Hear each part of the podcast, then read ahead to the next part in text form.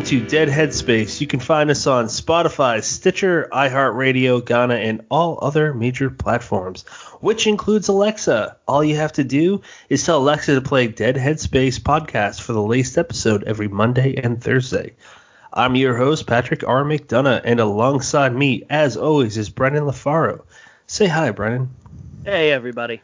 And today, for readers, you should know this gentleman. His name is uh, the King of Pain, aka John F.D. Taff, most recently of the Fearing series. Hello. Hello, John. Hello, Patty. How you doing? How you doing? You're the first guest to call me that. Yay. so let's start off with the baseline question: What got you into horror? Ah, uh, you know, um, uh, I come from a long uh, line of readers. Uh, my family, uh, my dad was a, a cop growing up, uh, cop in St. Louis, and worked all these weird hours and secondary jobs and shit. And uh, my mom, obviously, we didn't, you know, weren't wealthy or anything. So when I was growing up in the 70s, as a way to deal with her three kids at the time, would take us to the library about once a week and my brother and sister and I would sweep down into the uh, branch of the library that we went to and check out all the books on ghosts and UFOs and the Loch Ness monster and the abominable snowman and Bigfoot and all that stuff. So um, that led to a, a you know an enjoyment of those kinds of stories. I you know at the at the time when I was that young, even King wasn't that big yet. Or I don't even know if when I was really little, I don't think he'd even come on the scene yet. So, you know, the big horror book, the, the big horror author you read at that time was just Poe. I mean, so I read a lot of Poe, uh, really liked that. And uh, when I came back to swinging around through, you know, I'd gone through reading Poe and then reading science fiction uh, and then reading fantasy and then back to horror um, to get into people like King and Straub and Rice and Barker and, and those kind of folks. Um, that was kind of when I also developed an interest in writing. So the two kind of just came together at the right time, I hmm. suppose. Hmm. What about uh, authors like Bradbury or Richard Matheson? Yeah, I read I read a lot of you know that that kind of a, a borderland between horror and, and science fiction and fantasy, mm. where you've got Bradbury and Matheson, and uh, I can't think of anybody else, but uh, I read a lot of that as I kind of segued back into into horror. So uh, yeah, I, I, have a pretty healthy like for all that kind of stuff. The all the old uh, science fiction writers like you know Heinlein and, and Vance and uh, Zelazny and Asimov and yeah, Clarke and all those kind of people. But hmm. also I have a you know some of my favorite authors are like Stephen R. Donaldson, who was one of the fantasy authors that I uh, was really into when I was that age when I was reading fantasy still. So yeah, I, I have a, a healthy respect for almost all the genres. I don't really get into romance, but not that I would poo poo on that, but because I'm not uh, big on taking a crap on what people like, but uh, it's not for me. But I have a pretty healthy respect for most genre writing because I think to to to uh, work effectively in any of the genres, you have to understand how to tell a story first, and then tell it within the, the confines of that genre. So, you know, if if you can write a good romance story, hey, you must be yeah. a good writer. If you can yeah. do it, have at it. Why not? Right, exactly. John, I think it's so interesting. Like, um, it's it's pretty. You know, we we hear a lot of answers to this question, and it's pretty rare to hear somebody who completely and utterly starts their journey into horror um, just in in books. Like you didn't mention movies at all.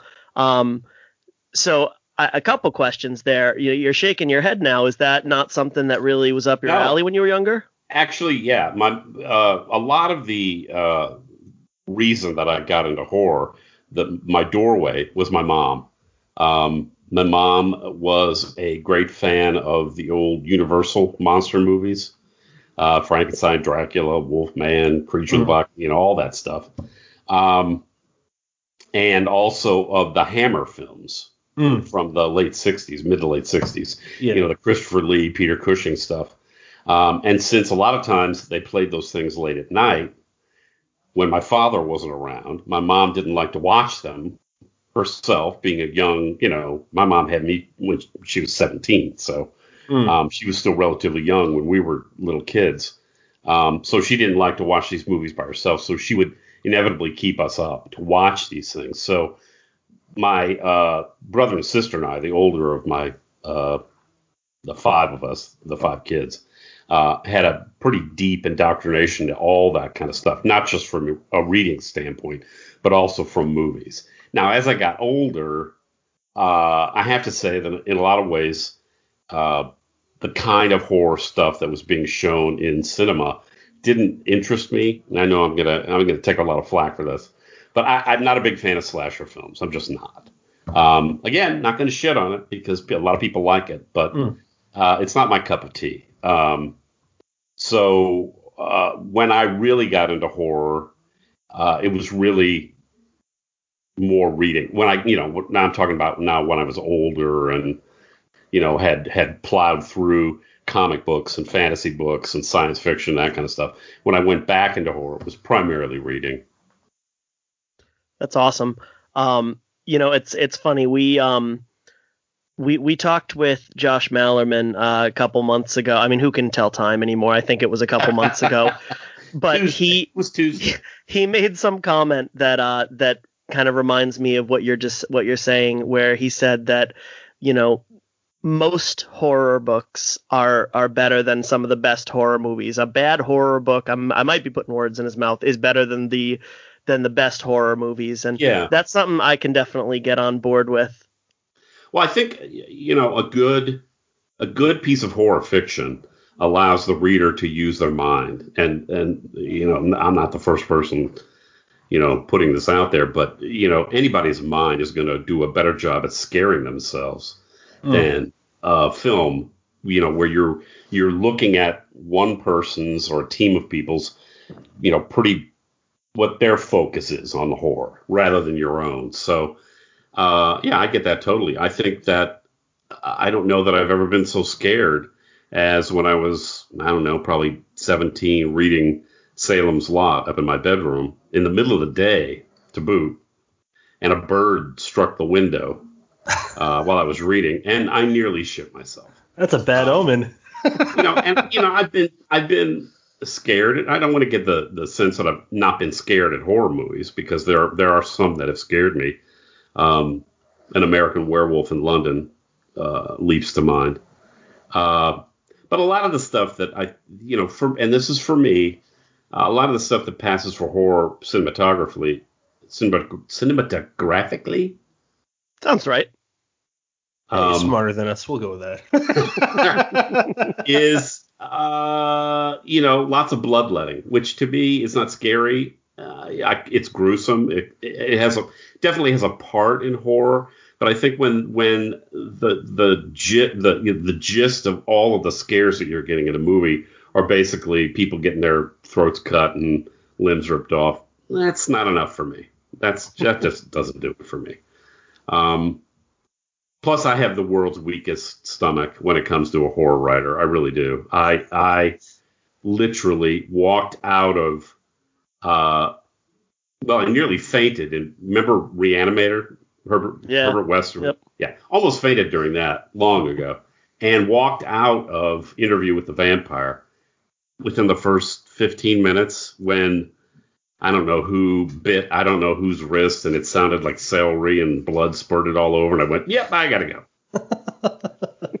so I have a pretty weak stomach for all that stuff, but uh, yeah, I definitely think that, uh, to me at least, a, a good piece of horror fiction uh, can scare you in ways that that a movie just can't. That's uh you know Salem's Lot is one of the first books I remember kind of having that very visceral effect on me too. I remember, you know, reading I don't remember how old I would have been, but reading the part where uh they do this almost I almost want to call it like a zoom in on the Marston house. Um and you know it it it kind of closes in on Hubie Marston hanging by his Uh-huh. neck and his eyes pop open. I remember losing sleep over that. Um, and you know, it, it takes a lot for a book to cause me to lose sleep, but man, that pulled it off. well, even the even that crappy uh, 19 what was it 80s uh, miniseries that they did of, of Salem's Lot, the uh, the scene where the the Glick boy is floating outside the window, you know, that scared me in writing, but that also that kind of creeped me out uh, in the TV series too, even though it was just a cheesy uh, ABC movie of the week or some damn thing. Still, that scene is like legendary. So, Oh, yeah. John, John, the other thing I was gonna say, you know, when when you focused in on books and not necessarily movies, is that I wasn't really surprised by it. Um, you you kind of strike me as this uh, hyper literate type of author. Um, Do you know, we, we, we hear um we hear authors um He's stroking say, his beard um, for all audio listeners. we hear authors say that like uh, you know i'm writing this and i was inspired by uh, salem's lot or by the shining or by uh, interview with the vampire this that or the other thing Hold on, whereas I've got we hear you I've got to capture a runaway pug. Oh. I got a blind pug, and she got up from her bed. Say hi, Sadie. Gotta get her back there Okay, sorry. no no worries i was gonna say that you know we hear an interview with you about what Yes, you're working on. I, I, I was you, you you were complimenting me um Hyper literate and John was uh, again to echo my point for the audio listeners, who's stroking his his beard. With an evil gleam I in his eyes you got you can't forget the evil gleam He had an Um, evil gleam, and he had a smug look about him. That's my normal. So to hear you talk about what you've got in progress, and you're not you're not reading, you know, uh, a, a 500 page horror novel, you're reading the collected works of Carl Jung or something along those lines. Um, I'm kind of curious about how how does that factor into your writing? Not just Jung, of course. We kind of know, you know, anybody who's a regular Ink Heist listener uh, knows knows that story, but how does uh, kind of approaching the academic, the philosophy, uh, kind of filter into your work? Well, you know, I, I think that if you're a writer in any genre, you've got to read widely within the genre. I mean, that's just that's just you, you got to accept that. You know, if you're going to be a writer in horror, you've got to read widely in horror, and that doesn't just mean uh, you know writers from hundred years ago. It means you you got to kind of keep your hand in and see what else is going on out there. You know, you've got to you've got to uh, be able to read other up and coming writers in in the genre and see what's going on. Um, but I also think that uh, just to be a good writer in general, you need to be uh, as wide a writer as, uh, as wide a reader as you can possibly be outside of the genre, so that you're you're when you sit down, you're not just filtering um, the stuff that you've read within the genre. You're you're kind of this whole amalgam uh, of a person. So you're you're reading outside of horror. You're watching movies outside of horror. You're you're maybe reading like I do. I I tend to read a lot of nonfiction, like history and stuff, um, as a way also to kind of palate cleanse, so that when I go to write, I'm not. I don't have to sit there and think.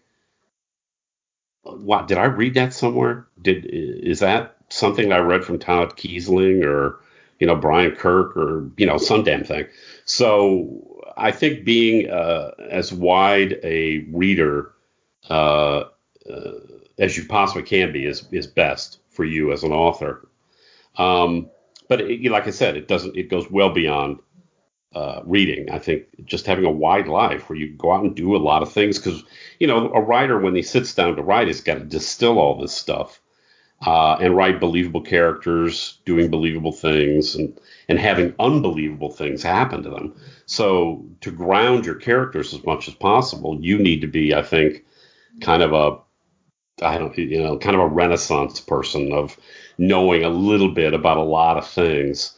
So again, you can sit down and, and make characters on paper that seem like they're real people uh, that have interests probably in things that you don't have interests in or professions that you don't know a whole lot about or or that kind of thing. So um, but you know, you get back to things like Jung and stuff. I, you know, I'm always looking for uh, ideas. Um, you know, people always ask, where do you get your ideas? And and you know, my glib answer to that is everywhere. Um, it it could be anything. I mean, it could be something I read in the newspaper, or if I'm reading a, a book. Uh, and this is what happened with Carl Jung. I was reading a book about Carl Jung, and it just clicked. Uh, and I thought about an idea that I had had for this book that had been kind of rattling around in my head. And those two, you know, just like getting your peanut butter and your chocolate.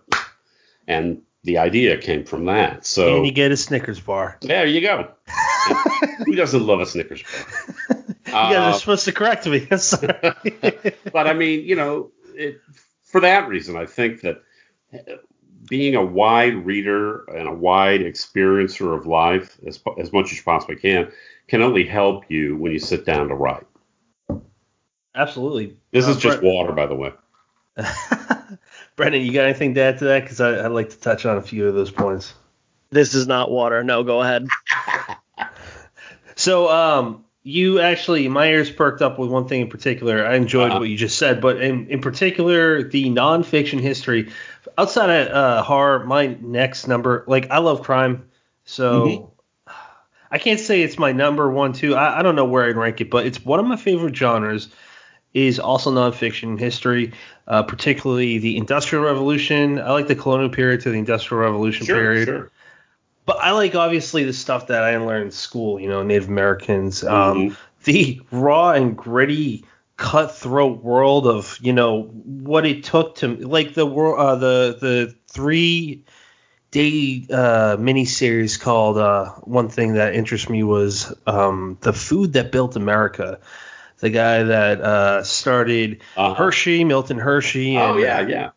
Guys that started Heinz, uh, Mars bars, and it, it's just industrial revolutionary period for, in America. That yeah. was cutthroat, and I don't think I like you could of that kind of stuff. I mean, early American history. Uh, I'm a big fan of uh, ancient cultures, Egypt, mm. the Mayas, the Incans, the Aztecs. Um, I like nautical history, you know, the early uh, American Navy, the late British Navy. I love the Civil War. I'm a big fan of the Civil War. Um, that seems odd to say, doesn't I'm a big fan of the Civil War.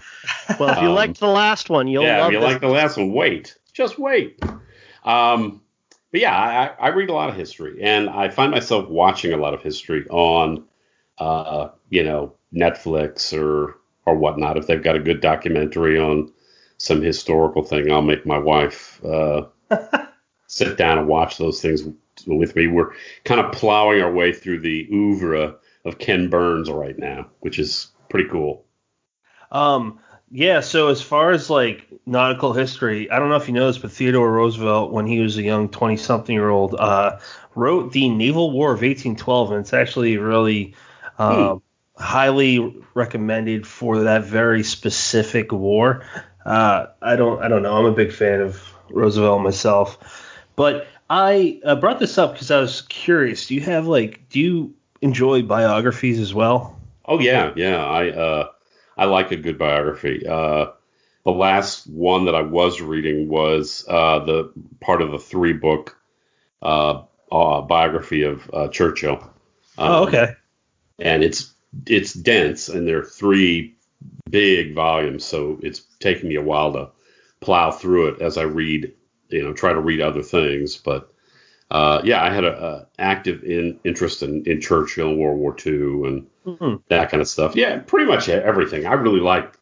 I like learning things that I didn't know before. Um, so historical stuff that that I wasn't much aware of. Uh, ideas. I like uh, stories about uh, books about like scientific ideas that I didn't know that much about, or new stuff in physics that uh, you know. Uh, I had a, a abiding interest in Carl Sagan and uh, cosmos and that kind of stuff when I was growing up, and still have a, a very abiding interest in astronomy. I've got a gigantic telescope downstairs uh, that I've been kept away from for years since I broke my leg last year. Oh no! Um, but I'm getting back to it. Yeah. So, um, yeah, so again, it's just there's a lot of stuff that I like, a lot of stuff that I like to to pursue outside of horror, but you know, it always seems that over, you know, God, how long I've I been doing this? 30 years now. It it almost seems like uh, I always come back to horror. So there's always something there uh, that is pulling me back. Uh, there's always something there that keeps me interested in writing stories that are hmm. set in the genre, even though, you know, my stuff tends to be uh, quiet, I guess, quiet, more, you know, quieter horror. Yeah, quieter horror. Yeah. Some, and, yeah. you know, and that's not some people's cup of tea, and and that's I totally understand that. So you like what you like. Yeah. Um. To your point about Carl Sagan, a, a student of his is Neil. You know Neil deGrasse Tyson. Yeah, I Neil read. DeGrasse. Uh, when um two Christmases ago, I think it was. I for Christmas I only asked for one book. My wife's like, no, you're not getting all the books you want. So I'm like, all right, because if I ask for more than one, it's just gonna be insane how many I ask for. So the one I asked for, I think it was two years ago. Whenever it came out, uh, Astrophysics for People in a Hurry. It's very short. It's like uh under 200 pages. Uh-huh it just hits the bullet points of uh, the Big Bang Theory, the timeline of the universe. Um, when it breaks down the phases of how protons are first created and um, it, it, breaks down the actual time period. Mm-hmm. It's like within fractions of a second of the universe's birth. And after reading all that, I'm like, I've never felt this fucking dumb before. you know, you shouldn't. I mean, that's the whole point of, of, reading, really, isn't it? Is at least that kind of reading is to to open your mind to ideas that you hadn't had before. And and uh, you know, I, I love a book, a science book or a history book or whatever, where I'll read read something and then I close the chapter and just go, wow, I had never thought about that before. Yeah, that's, I mean, that's amazing. That's an amazing feeling still to have it at 57 years old is the feeling like you're still learning something the I'm not even going to paraphrase what he says in it, but the things in that book alone, you know, it just gives a writer great ideas. There's one more author I want, I mean biographer uh, I wanted to talk about um, is Walter Isaacson. Have you read any of his books? I have not. Who's he written about? Yeah, so um, he I got most of them. I've only been able to read one because I've been really sucked into the horror scene. Mm-hmm. Um, so in 2011, he came out with this. For me, it got it was one of the first books that going back into reading um, Steve Jobs uh, mm-hmm. biography. He interviewed so many people, man. He talked with Steve himself. I don't think the book. I think it came out after he passed away, right. after Jobs passed away. But it's just amazing, man. It, it's if you like biographies. Walter Isaacson's my favorite uh, okay. uh, biographer. He so he wrote one on Steve Jobs. Another big one was Benjamin Franklin, uh. Einstein, which uh, Jeffrey uh, Bloom did a. Um, he played a older Einstein uh, for I want to say the History Channel. Okay. I could be wrong on that. And then uh, he did one on Leonardo da Vinci, which is just all, fantastic. All interesting people. Yeah, he he's fascinated by geniuses. I am too, and he did this one also called The Innovators, where it talks about the first uh, computer um, coder, which was a woman back in the 1800s. Um, but it's just all fascinating stuff, just as a person to learn. And yeah, yeah. I mean, like, you, if you're a writer, you can apply this stuff to whatever genre you want, at least sure. horror, you know. So, um, that's enough for me sidetracking us away from your career. no, no way. I, I, I, gotta I gotta say real quick before we get back to actually talking about you know John's career uh-huh. and things he has coming out and you know things he stands to make money off of. Um, yeah, I, thought you guys touched on a couple interesting things that I wanted to uh, circle back to real quick. Um, sure. First and foremost, I love that you know Pat, you said you know I've I've never felt so dumb as I as I do reading this book and I loved the kind of rebuttal that John had ready. Like th- that's that's why you open a book like that, not so that you can read it and affirm, yes, I know all this. I am truly, you know, the most intelligent being in the universe, but so that right. you can learn new things. Um, and that's such a, a great way to kind of just approach going forward in any aspect of life. Um, I I'm working on uh, with my elementary school kids this week. We're doing the history of jazz, um, starting in 1920s New Orleans, Hmm. and I had uh, m- actually this happened in multiple classes, but I had uh, you know a kid say, "Well, when are we going to learn a ra- about rap?" And I said, "Well, do you know a lot about rap?" Yeah. I said, "Well, why would we learn about it?" You Right. already know about it. You you don't know about you know Louis Armstrong. You don't know about Count Basie. So that's You don't know where know, it that's- came from. Where did rap exactly come from? you do, I mean, exactly there's that whole that's a whole nother conversation Right, but right. it's just that idea of like you don't you don't go to uh, fifth grade you know walk into math class expecting to learn how to add two and two just so you can feel smart like you go to uh, take on a whole new set of things to kind of push yourself Well, as a human I mean, you know, look at why did you start to read when you were a little kid? I mean, yeah, you wanted to hear interesting stories and stuff, but you wanted to hear new things. You wanted to learn new things. And I think that for so many people, I think when that that light kind of dies, that that light inside of you that wants to learn new things and to experience new things, I think it's it's really sad when when it dies inside of people like that. So, you know, I I you know, Pat, I I go into a lot of books. Uh, you know, I like science and I like astronomy, but I am not a physicist and I don't understand that and did terrible in math at in high school. So I go into plenty of those books thinking, oh my God, I I don't understand, you know, 80% of the stuff that's going on in here. But, you know, I read it because I'm hoping that at least 20% will land and make me think. So Mhm. It, it it um definitely made me want to read more. I you didn't ask this really. You, this was a rhetorical question, I think, but I'm still going to answer it because I've never thought about this. I've asked it in tweets and stuff, but I never thought about it myself. Why'd you start reading? Um, beyond the obvious of like you go to school and you learn. My parents brought me to the library, which I was very excited for, like the summer um, reading list and all that. Mhm. But I think I've never actually articulated it before. Um, I guess I still do, but I was diagnosed with ADD when I was younger, and I was super hyper. Like my childhood best Yeah. friend, his parents were from Vietnam and different culture. Mhm. They did not like me, but like they would always comment on how hyper I am. Thinking back now, like if being a parent, if thinking back now, if if I had a parent that constantly said that to my like five year old, I would probably tell him to go shut the fuck up and don't talk about my kid like that Right, right. in front of him. Um, but reading books uh, kind of preoccupied the uh, gerbils in my brain from calming down. yeah. I, it focused me on something that made me smarter. yeah. And in high school. You know what? And I've said this on the show, but high school made me feel like I wasn't smart with books because I didn't get why we needed to read Sure, uh, All sure. Quiet on the Western Front. That's the one book where I'm like, fuck this. and I'm out. yeah, I get that. I mean, you know, I was an English major, but still, there was plenty of shit that they made you read Mm. in high school and even in college that where you're like, ugh, just give me the cliff notes. I can't buy. I, you know, some of the some of these 19th century Russian novels and 19th century British works. Ugh. That sounds boring. Brett, they were.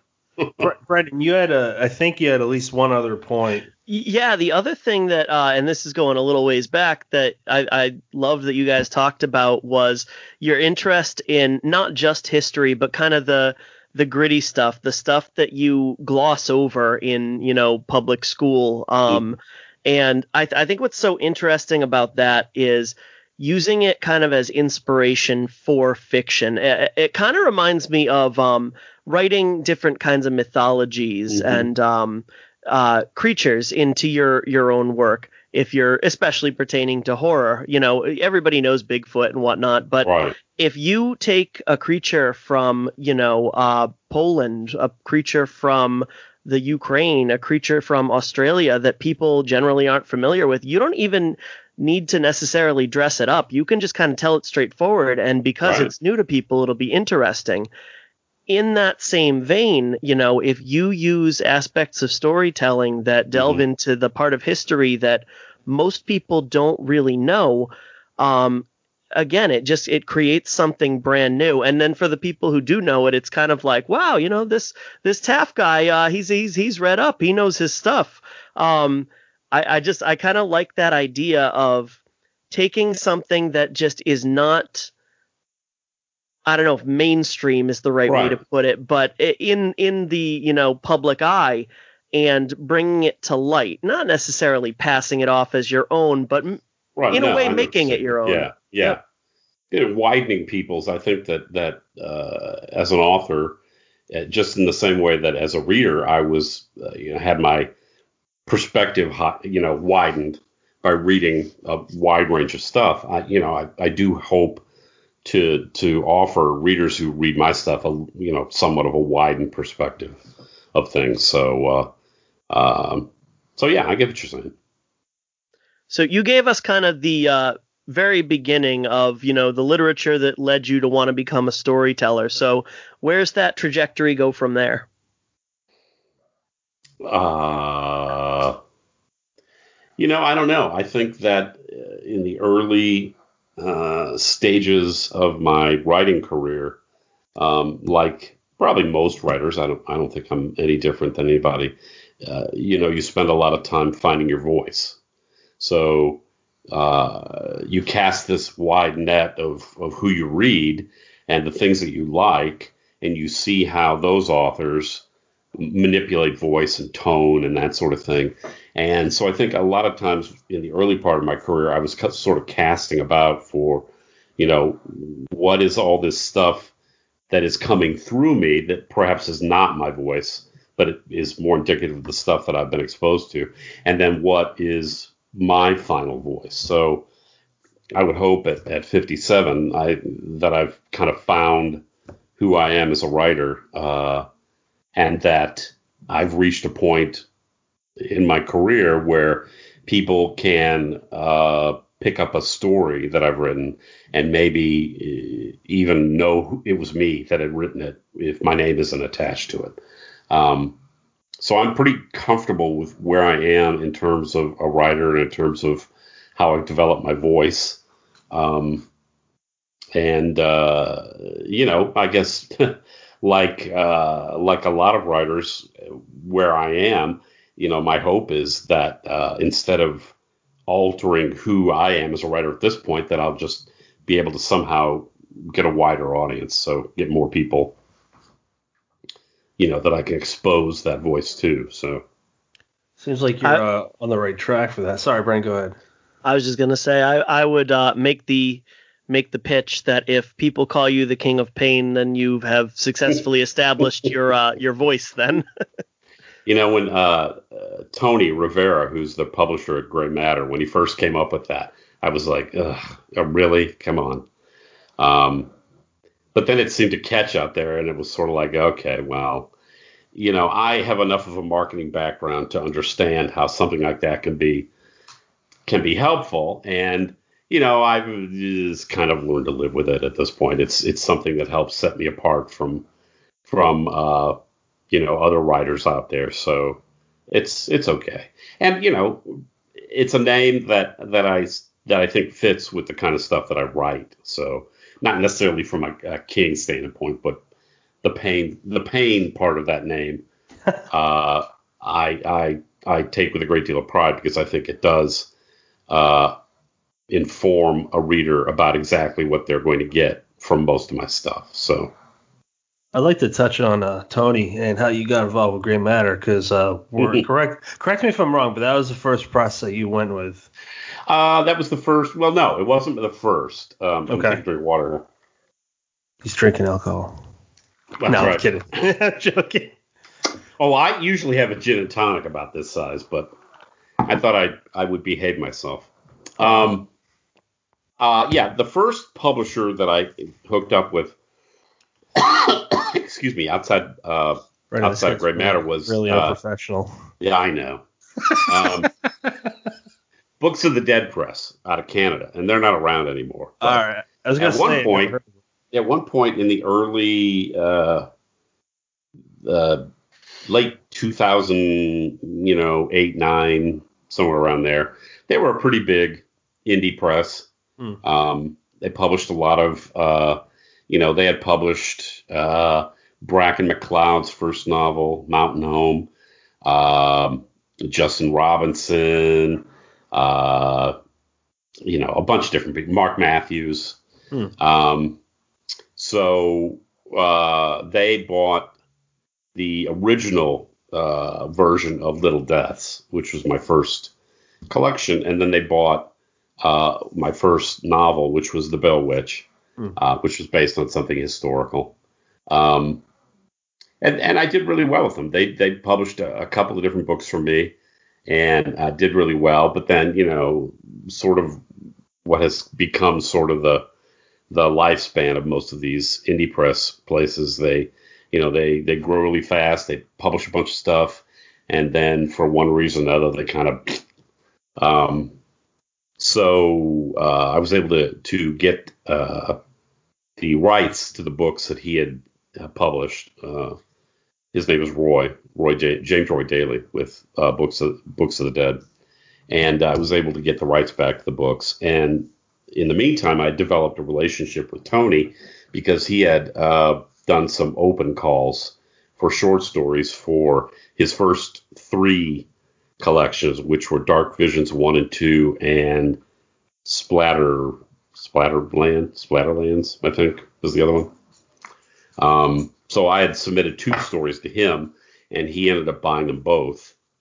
Um, and you know, just got to talking and got to working with him more and everything. And I had gone down to uh, the HWA convention uh, in New Orleans that year, which I think was 2012 or 2013, and uh, made a bunch of uh, uh, contacts down there and started to put together what became uh, my novella collection, The End and All Beginnings. Hmm. Um, and before I had the opportunity to uh, kind of submit that, uh, Tony kind of preempted everything and just bought it. Hmm. Si- sight unseen, too. So. Wow. Um, but we were able to do really well with that. Uh, got nominated for a Stoker that year, and uh, yeah, so I, I, uh, you know, my relationship with Tony has grown to be, uh, you know, as much a friend as a publisher. He's someone I trust implicitly, and he's got a good eye for shit. Um, uh, not only in his selection process, but graphically and visually. Uh, he's got a marketing background, so he understands that. He is one of the best, if not the best, uh, small press editors that I've worked with. Um, somebody that you can pretty much guarantee is going to kick your ass um, uh, during the editing process, which you really need. Um, so yeah, I've had a I've had a uh, you know what is it six seven year relationship now with Tony Hmm. eight year relationship with Tony, something like that. And uh, yeah, it's uh, you know I got some plans for stuff in the future. I think that uh, uh, next spring or next summer we're gonna uh, we're looking at putting out a uh, an omnibus version of the Fearing, one big doorstop version nice. and uh, so Tony's going to be handling the the paperback and the digital version, and Paul at Thunderstorm Books is putting out a hardcover, a limited edition hardcover. Um, so I'm I'm very excited about that because you know it was cool the idea that that Tony had for splitting the books up into four, but as with any author, you want to see you want to see that big old doorstop of a book. Mm. Um, and as well as we did with the fearing, and, and we did re- really well with it. I did really well with it. Um, I want to see that big, you know, I want to see that thing in one big volume. So, uh, so yeah, Tony's a great guy. Uh, very private. Um, doesn't like to go to cons or anything like that. I'm always constantly trying to get him to go. Um, hopefully, if uh, the HWA of StokerCon has, uh, comes off next year in May in Denver, uh, I think I've talked him into going to that. So uh, if you're looking for the elusive Tony, you might have to wait till Denver. Yeah, I'm friends with him on Facebook. He's in uh, all, I only see him really talking about politics in the cons. Yes. it's two favorite subjects. So the uh the whole thing with the fearing omnibus that's that's got to be a great feeling because I mean, to see those those four come out serially, you know, that it was un, I, I, don't know, unprecedented comes to mind. I don't know if that's the right the, the right word I'm searching for, but it was a very interesting way to release it, and I certainly won't ask you to go into detail because you're probably sick and fucking tired of talking about. Well, I mean, it's you know, it's not it's not the first time that that idea has ever been uh, yep. done, but it was certainly it had certainly been a long time um, since anybody in the horror field had done that. Um, probably the Green Mile. The Green Mile is the one I always mm-hmm. think about. Um, Those were tiny books, man. Yeah, they were pretty. They were they were smaller even than the Fearing books, but yeah. Um, you know, when I first trotted the Fearing out, you know, I I wanted to again uh, take a swing at the bigger publishers, but you know, when you drop a you know 550 page 150,000 word tome on uh, agents and publishers. They're like, you, know, to a person, they basically came back and said, you're not a big enough name to pull off a book of this size. And, uh, you know, that kind of freaked me out. And, uh, you know, because they were saying, well, you know, if you cut it by a third, we could probably get this published for you. And I'm like, I can't, I don't think I can do that. So I went back to the two people who had read the book early on, which were uh, Ray Garton and uh, Josh Malerman, and you know basically they both said don't don't do it, you know don't cut it. Uh, put the book out with someone who will put the book out the way that you want to see it released. And though I never thought of seeing it broken up into four parts, I also didn't have to cut anything. Mm-hmm. Um, you know, we basically just looked at uh, how the four parts would break, and I rearranged things a little bit. Um, but that was about it. So you know, uh, I was really happy with the way Tony did with it. Um, it was cool to see, you know, like when he first showed me the cover that's split up into four, you know, the four individual covers. I I just thought that was fucking brilliant. It's and it was gore, it should be a great piece of art too. Um, you should seriously sell it as a poster, man. I think it I think it would sell well. I I think it would too. That's probably not a bad idea for him to look at, but you know, he, 10%. he did a good job with it, but I'm I'm I'm really looking forward to seeing that big book. I want that on uh, my bookshelf next year, man. Well, yeah, I, I, am also looking forward to that, and and you know, like I was, like I said, it's it's got to be very validating that the reason it exists is because the story is so widely well regarded you know um, if if it's a flop gray matter is not going to put out that omnibus no. but of course no. each one did very very well and you know i i very fondly well i don't know fondly is the right word but you know i remember waiting for each installment uh eagerly is definitely you know that, uh, you know yeah, as tony has said you know if we had put the book out as one big volume right at the beginning you'd have had maybe a month or two of publicity, and then you're back. You know, you're back down. Nobody's talking about the book anymore. You're just, you know, but the way that he structured this release of each of the four volumes every six weeks, it kept publicity going for that book all year and into into the beginning of this year. So I think from that standpoint, it was brilliant and probably garnered me more uh, readers than it might have. It was just you know originally released as a as a one big book. No, now, no question. Um, I, I if I get that as you know a, a, gigantic book, you know I'm writing a 600 word review, whereas I ended up writing about that that damn book uh, four, five, six That's times. It. I ended up and writing God about each volume. I, I ended up writing about the complete thing. I ended up writing about Fire and Brimstone. You know, I'm spreading that shit over six months. So yeah, no, absolutely, absolutely. I think it paid off in that regard. Yeah, and it's it's been helpful too because I wouldn't have met Matt Corley with uh, Saturday Morning Scenarios, who, you know, when I was done with the fearing, I was done with fearing. I mean, I kind of I hadn't even really thought of of doing anything else. And Matt was like, you know, what, if, what how would you feel about doing an RPG, a role playing game out of it? And I'm like, tell me more.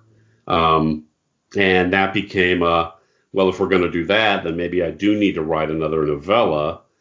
What will I write about? And then, you know, once you open the gate like that, your mind just says, okay, well, how about this? How about that? How about this? How about that? So, uh, and then what Matt has gotten in store uh, for the role playing game is pretty cool. So I'm excited to see where that's going to go. He was a absolute blast. But I think to be fair, when his daughter and him came on, his daughter is just amazing. Harper, she's great, man. Yeah, when I when I found out that uh, they both filled in, uh, I was I didn't feel quite as bad as I did before. It's no, it, no way. It was really cool though because I never thought that we'd be able to talk with Harper because I I don't know. Mm-hmm. It's every parent feels different about their kids and oh right right you know and and I'm not judging anyone. Some parents don't show pictures online and Absolutely. I get it. Right.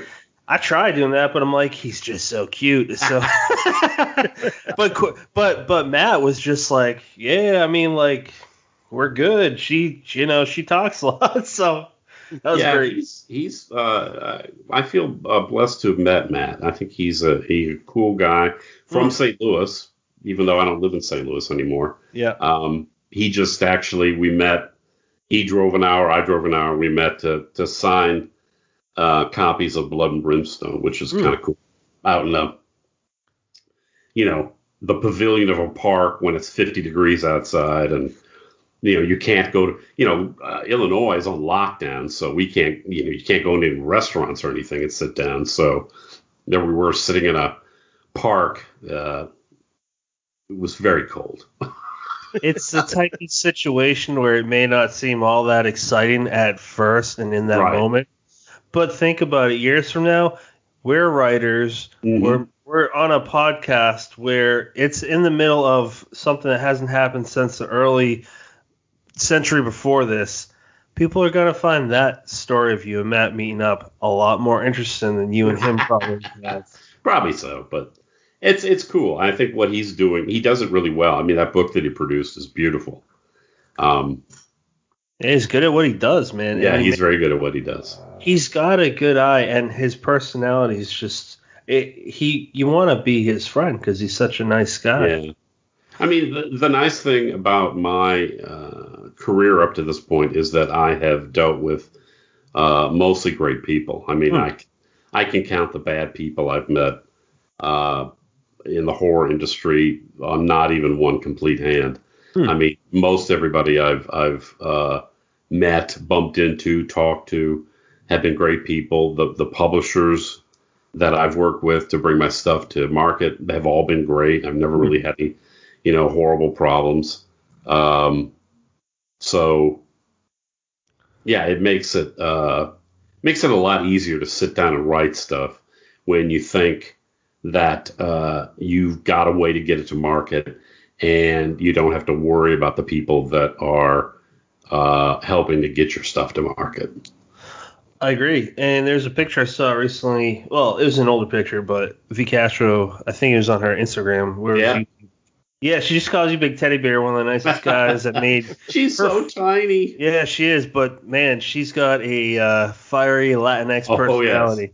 Yeah, I met her uh, last year at uh, Grand Rapids in uh, at the HWA StokerCon thing at Grand Rapids. My wife and I drove up, and uh, I did a reading from uh, book one of the Fearing. I actually just read the first chapter of book one, Hmm. and uh, you know we had some people there. I think Michael Hicks was there, and uh, uh, V was, and uh, yeah, it was nice, and and uh, you know it's nice. I mean, you you think of, uh, of being a writer as a sort of you know very isolated uh, kind of profession. You sit in your little room and you write your shit, and uh, so the HWA stuff is nice to get out uh, and meet people and talk to people and you know get a sense of of community. So I, I hope that the StokerCon thing in Denver does go forward next year because I would really like to go. Mm. Yeah, man, me too. I, I I am definitely down for wrapping up this pandemic if we could make that happen.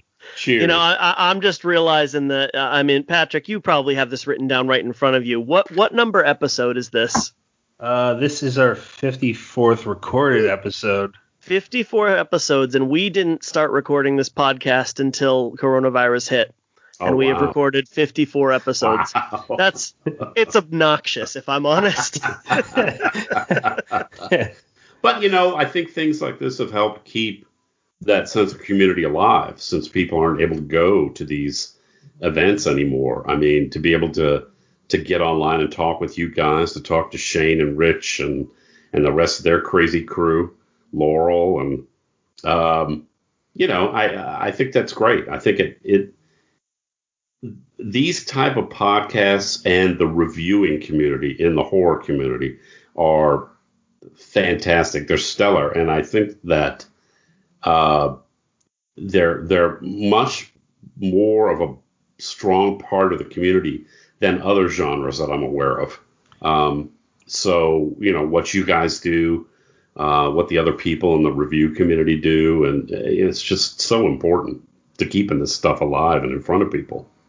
That's certainly validating coming from you, man. Appreciate well, that. It really is. I mean, you know, uh, it's it's hard enough to market these books in the small press and the indie press, um, and, and to some extent even with the larger press, because a lot of times they don't give you a huge, you know, budget or a, a staff to push your to push your books out onto the public. So to have a community like this that is eager to to read, that uh, is eager to to discover new voices, and, and has a mechanism for sharing that with readers, that's invaluable. It really is.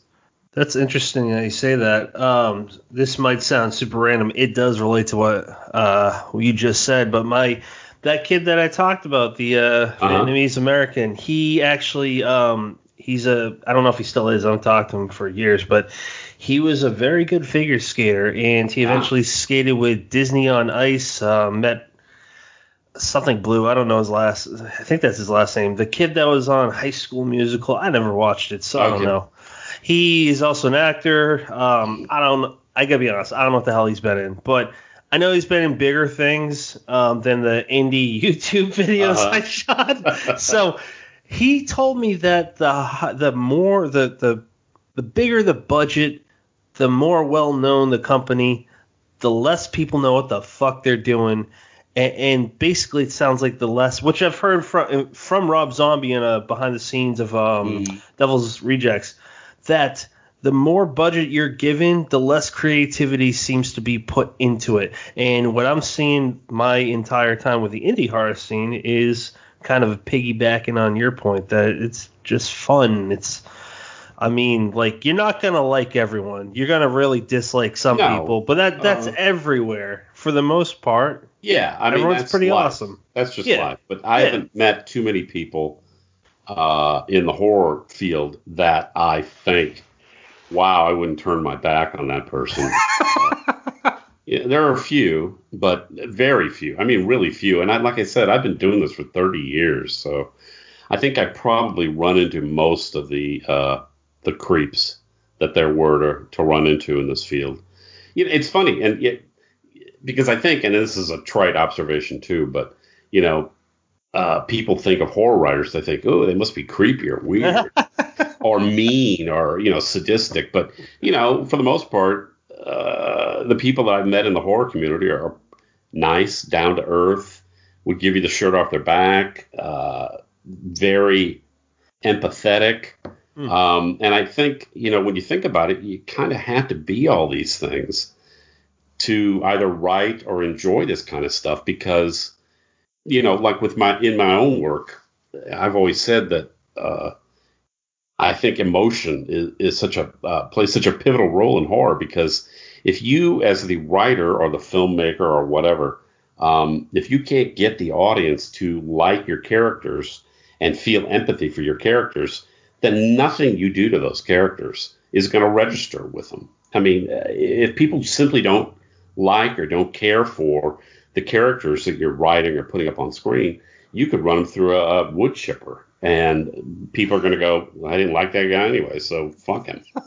um, but if you get them, if you get them to like the characters, if you get them to believe in the characters and, and emote with the characters and feel empathy for the characters, that when you do something horrible, and you will because you're a horror writer, um, they're gonna they're gonna feel that, mm. and that's what you want. That's what I want as an author. I want people to read my stuff and feel something.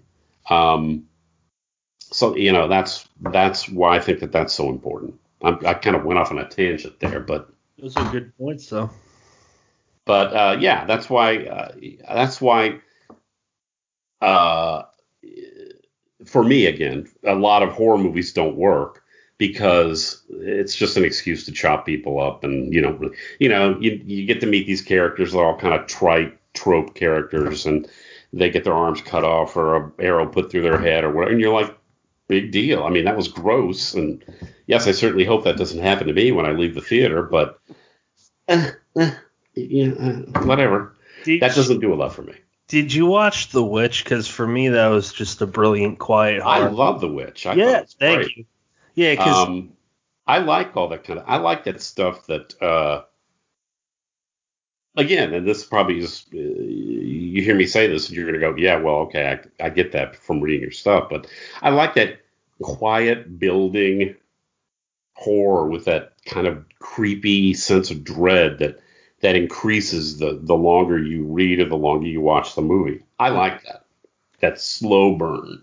Now, there, I know this author's controversial, but I saw Adam Nevill originally recommend him on Facebook a while ago. Mhm. Uh, Dan Simmons, and he came out with The Terror. I own the book. I haven't seen it. I haven't read it yet. I, you know, not that I, I, I uh, any ex- opinions expressed in the next five minutes are entirely my own. um, I like Dan Simmons. I read a a lot of his. I prefer his shorter stuff. Uh, the Terror, I, I own. I read it. I did not like it, Okay. and and I say that to you as a a consumer of horror Mm. and a consumer of history. It just Oh. did not. That book, for whatever reason, did not work for me. And we watched it uh, a couple years ago when it was up on. Uh, was it on Netflix? Is that what it was on, or Hulu, Uh, I to say AMC. How do you compare it to the book? or? AMC? You know, it was very, very similar to the book in that I didn't like it. I just didn't it, like it. it looked. The trailer looks so good. Yeah, I, you know, it's a dressed up monster movie. Mm. um, Yeah. which is fine. I have nothing against that, but there was a lot of. Uh, uh, I'm not a I'm not a big fan of like 19th century British stuff uh, because to me uh, uh, most of the British novels in that period are uh, stories about terrible, depressing people doing leading terrible, depressing lives and doing terrible, depressing things to each other. Mm. And after a while, you're like, whatever. I, you know. So not me. Okay, that's good to know. Well, I mean, we hit some points that uh, we are in a similar agreement on, you know, history and horror. So I just had to get your opinion on the terror. Uh, it's been My sitting on favorite horror author, you haven't asked, but is Peter Straub. Okay, well that make that actually Yeah, makes complete I was sense. gonna say you probably think, yeah, that Yeah. makes sense. Yeah, I I uh I really like uh Straub's work. Uh, uh, he is instructive to me, not just as a writer, but also as a reader. I, I really love reading his stuff, but I also like poring over his stuff to see, oh, I can't believe he did that. How did he do that?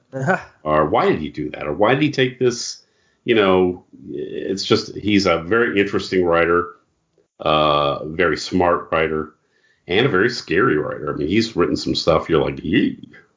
Now, uh, I, I want to steal a little bit more of your time before Brendan gets to you, but uh, I did write down something, and I didn't know if it'd come up. You just kind of made mm-hmm. this question come up. Um, so recently, I've come to the point in my own writing career where I'm really confident in what I do, and a lot of it is thank. Well, actually, I I say most of it is due to the beta readers uh, Yes. that I have, and I mean, like I want to know how to make things better, and one of my oldest the one guy that I trust one of the most uh, for the longest. God, I can't Mhm. talk. Words are hard. I need my beta readers.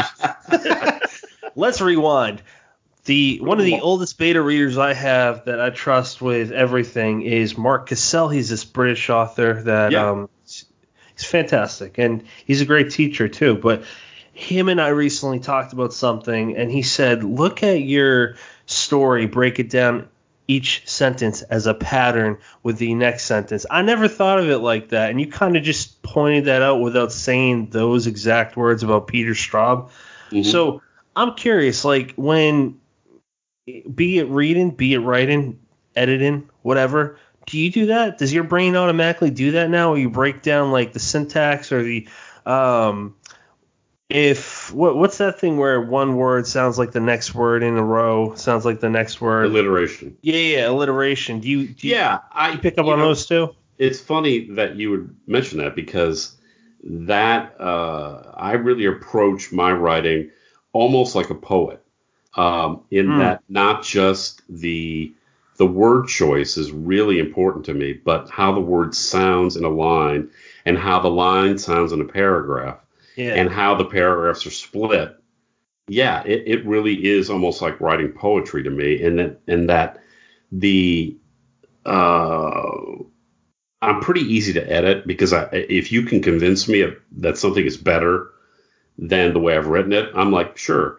But there are a lot of times, and you can ask Tony because we would have knockdowns and dragouts about certain things.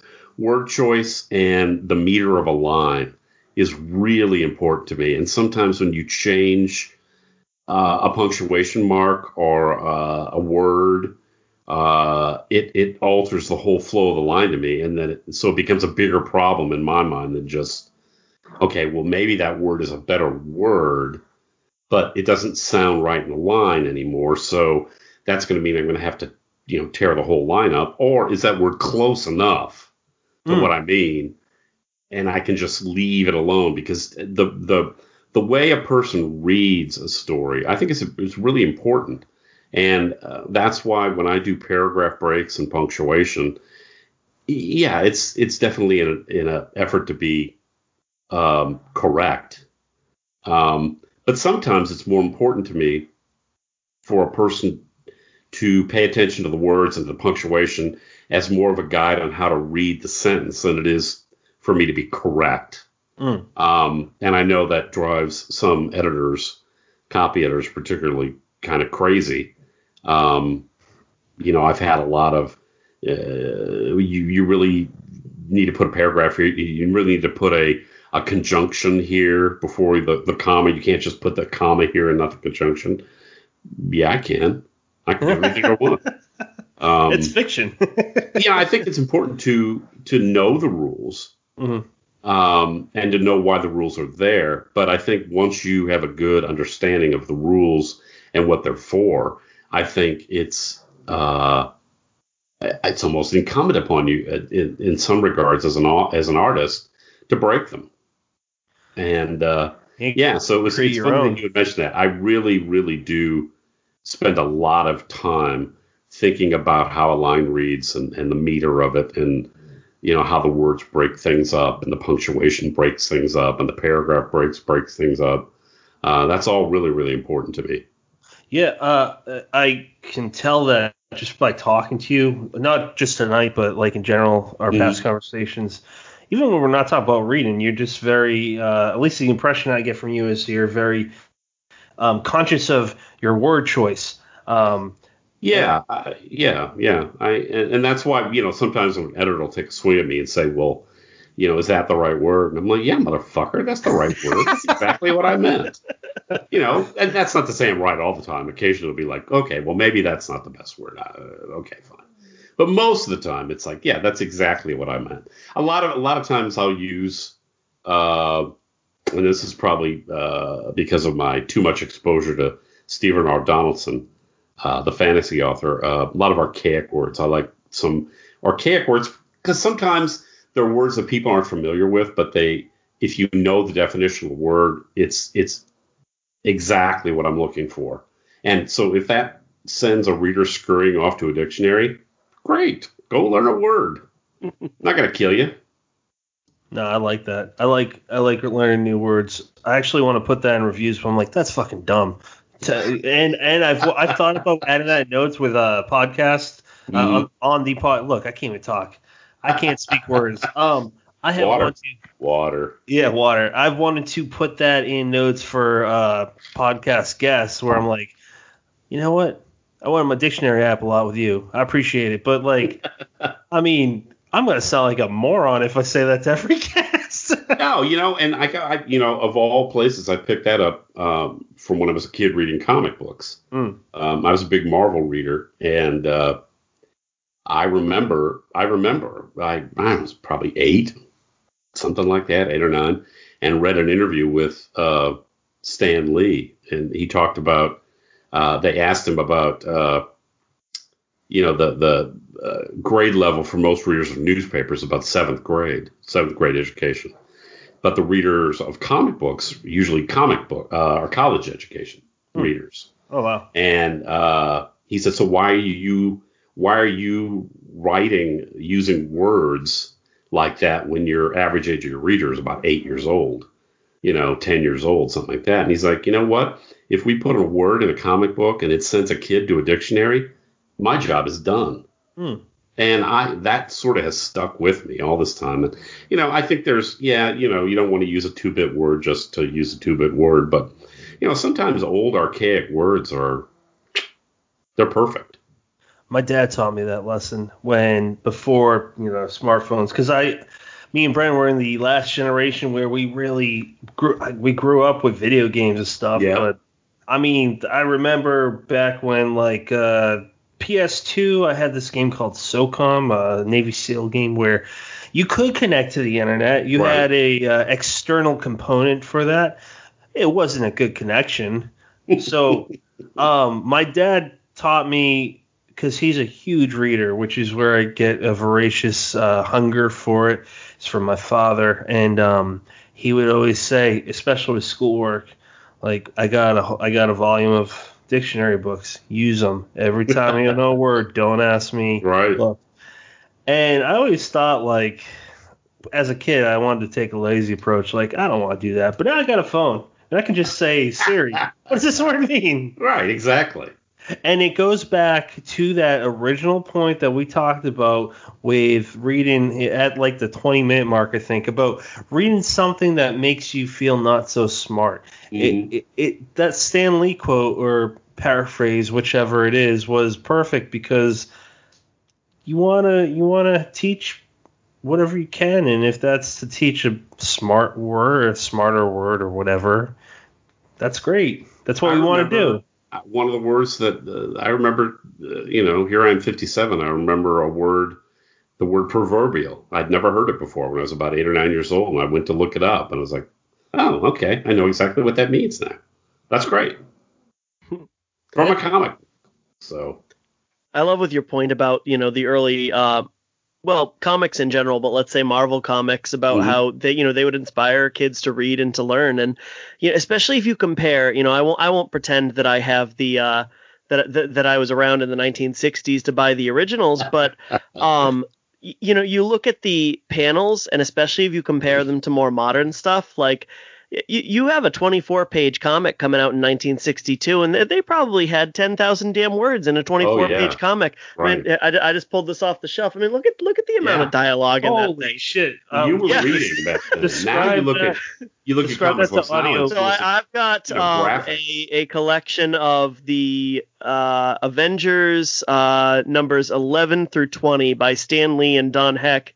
Um, and I don't have the date in front of me, but uh, definitely, you know, mid 1960s. And Oh, yeah. e- literally every page oh yeah. um, is just chock full of dialogue, chock full of description. Um, and if you compare it to something more modern, Right. I, I mean, everything's a splash page yeah. um th- there's you know I, I I wouldn't take a guess at word count, but I mean it's got to be maybe a quarter of what Oh, you yeah. would have read. Um, so you know this all of a sudden turned from Stan Lee getting you know kids to read to me uh, bashing modern kids, which does make me sound like I was around in 1962. Um, well, you really, you really, you know, you were really reading something back then. Now it's more looking at pretty pictures. Isn't that reflective of society nowadays? Yeah. The most popular thing Yeah. is novellas, right? Right. And they weren't even a big. Were they? And I don't mean to phrase this like I'm saying you're old as fuck, but were they even a thing when you were younger? Yeah, yeah, but they were not mostly in like. uh I'm, I'm gonna, I'm gonna let that one slide. Uh, Love you. uh, you know, mostly in like science fiction. You know, you you saw that a lot of a lot of novellas in science fiction because uh, uh, people like uh, Silverberg or somebody like that would would serialize a novella in a magazine. You know, they publish, they'd split it up into three chunks and publish it like that. But it was basically just one novella that they that they were putting out. And I think uh, novellas have really taken off now because, uh, uh, you know, the only reason that I can really see that they weren't popular before is because print. You know, right. with print and and people being charged uh, for compositing a page and printing a page and buying the paper. You know, they weren't going to just you know put out a 200 page magazine. Hmm. But now the things are have moved mostly to digital, a lot to digital. Uh, the novella has has sort of elbowed its way back in because really for horror, the novella is kind of the sweet spot. Uh, it's hard to keep. Uh, it's hard to keep that that sense of uh, dread and terror going uh, in a novel. It's not impossible, but it's harder.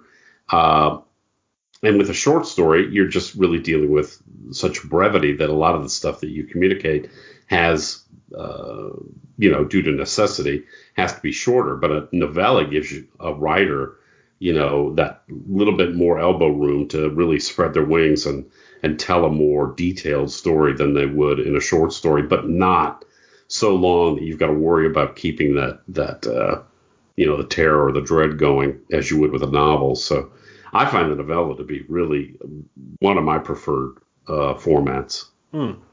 Absolutely. Yeah, speaking of novellas, I don't know if you saw, but Brennan just got a book deal with Silver Shamrock. Congratulations, that's great. Thank you. But they're sir. putting out stuff left and right. That's fantastic.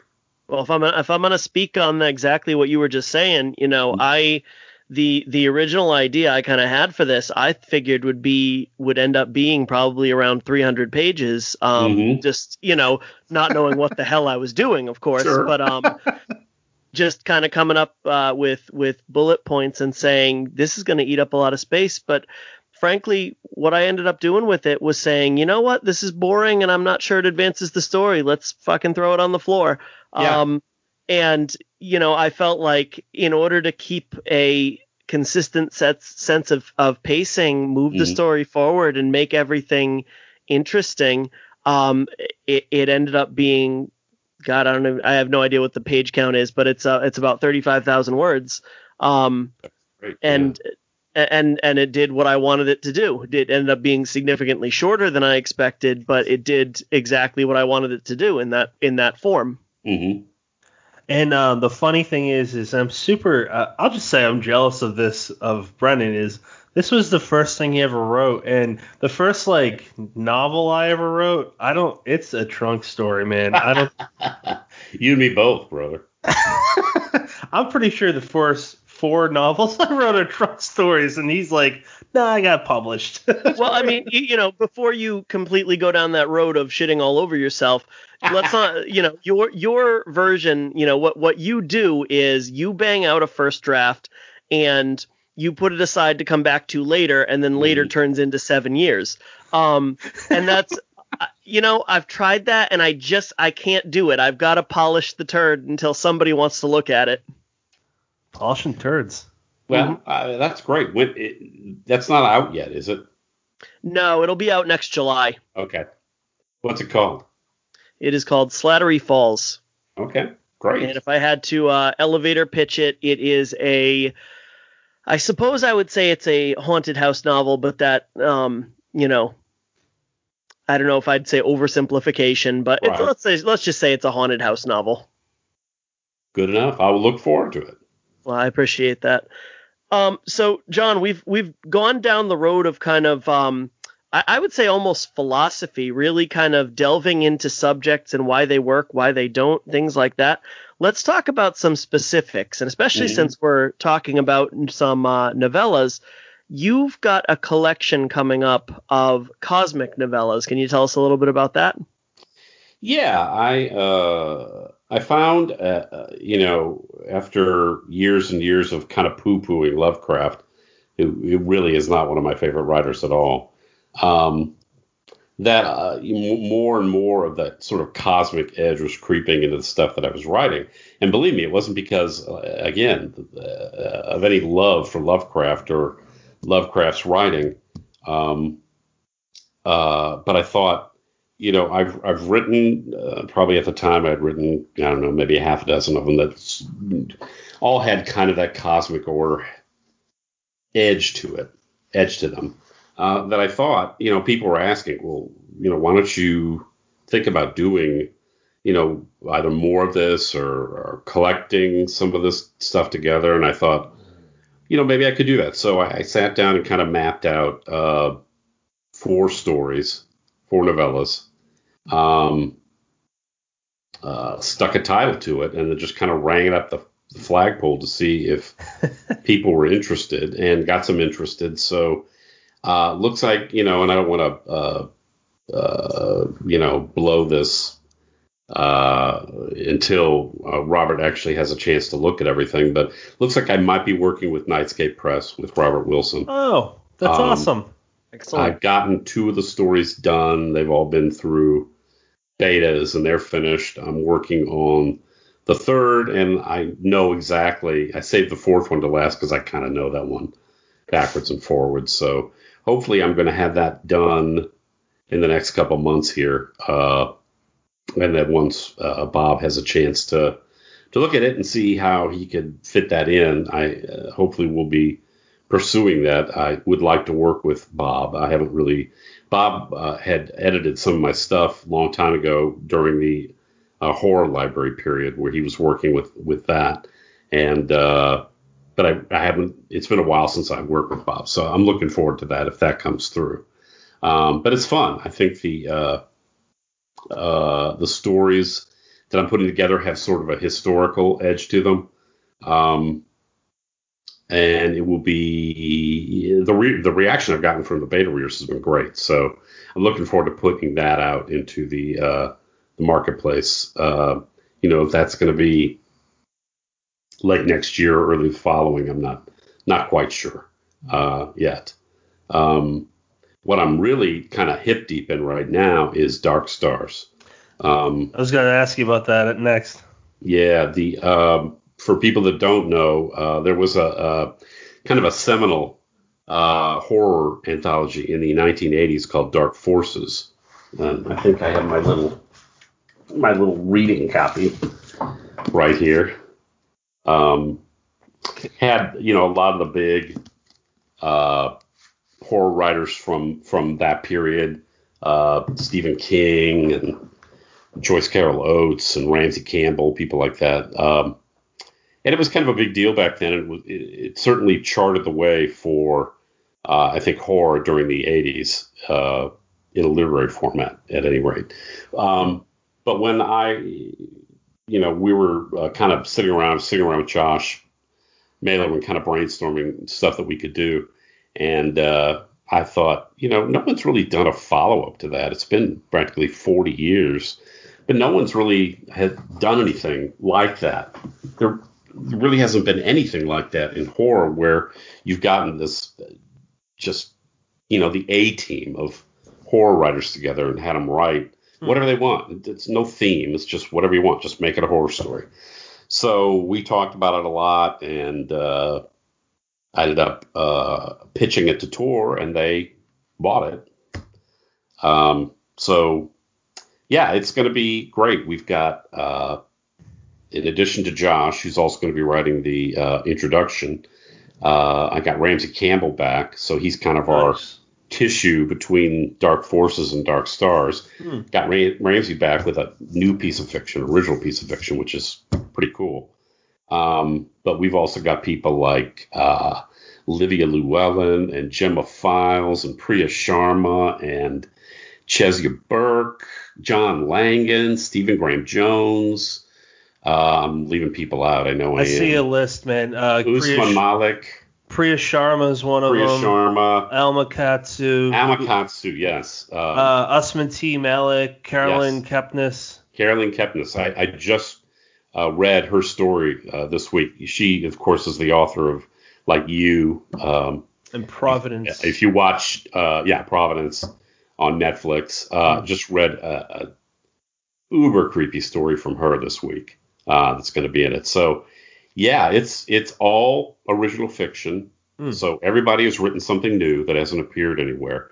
and it's Nice. no theme. So, uh, because what I wanted to do was try to put together something that would show people the the Dark Forces book in the 80s was originally put together to show people the literary side of, of horror. That horror could be something more than just a down in the gutter, you know, horrible genre. That you know these people like Isaac Bashevis Singer and Joyce Carol Oates could write horror stories. Um, but my intention with this one was to show the the sort of not not the depth of it, but the breadth of horror these days. That it's so many different flavors, and and you you know you've got some that is sort of maybe dark fantasy slanted. You've got some that is uh, monster story slanted. You've got some that is yeah the quiet literary stuff. But you know this whole range of horror that exists out there today. So uh, I've uh, I heard you say that. Yeah, I hit my mic. I said, "Oh shit!" I thought I was muted. In into the microphone, by the my, way. my bad. into the working microphone. Uh, but yeah, I I've gotten uh, six of the stories in so far. They're they're so wildly different and they're so wildly terrific all on their own that I'm I'm really looking forward to it. Um, so that'll be out next November, a year from now. That's It's that that's table of contents. How could they? How could they not be? Almost. Yeah, I remember you kind of um, not announcing that, but basically announcing the announcement, saying this is what I'm working on now is like Avengers level table of contents, Right? and yeah. you know, I, I I see that and and I say, okay, you know, that's that that's hyperbole. Uh, Mr. Taff is just tooting his own horn. Um, but then, you know, you you made that announcement, and you know, I just envision you on the battlefield catching Thor's hammer and whispering "assemble," and I said, okay, he pulled it off. Very, Yeah, very I was I was really happy. In fact, you know, I hadn't even had the nuts to go after Ramsey Campbell. I was asking Ramsey basically to write an afterword for the book because I didn't think I was just thinking he's not going to write a new piece of fiction for me. I mean, uh, you know, I just didn't I didn't see that happening. But he not only agreed, I, I it literally had almost not taken my fingers off the keyboard when I sent him the note where he had agreed to write the afterward, but he was like, "How would you feel about a new story?" And I'm like, "From Ramsey Campbell? Well, Ah. yes. I mean, do people actually turn you down, Ramsey? I was gonna say, gee, thanks, Um, no thanks. yeah. So it has worked out really well, you know. And uh, you know, I've uh, since I'm the editor, I'm slipping one of my own stories in there, so kind of an underhanded way of doing it, but oh well. It happens, and I'm I'm like as close to con- 100% confident as I can be.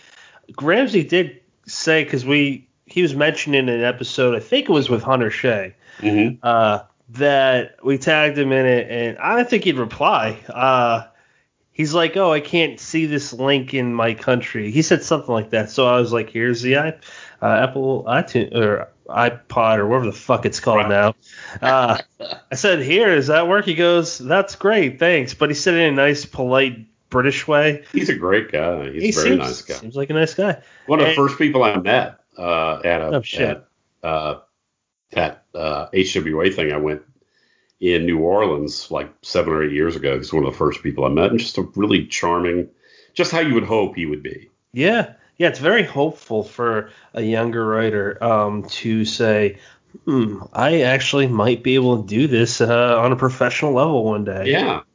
because there's Yeah. a lot of nice people There that are. have made it. Um, Well, you know, and you know, I uh, you know when I uh, you know I'm not as well known as some people, but uh, it was certainly nice when I started to send out uh, invitations to Dark Stars because it was all people that I sort of hand selected to be in it.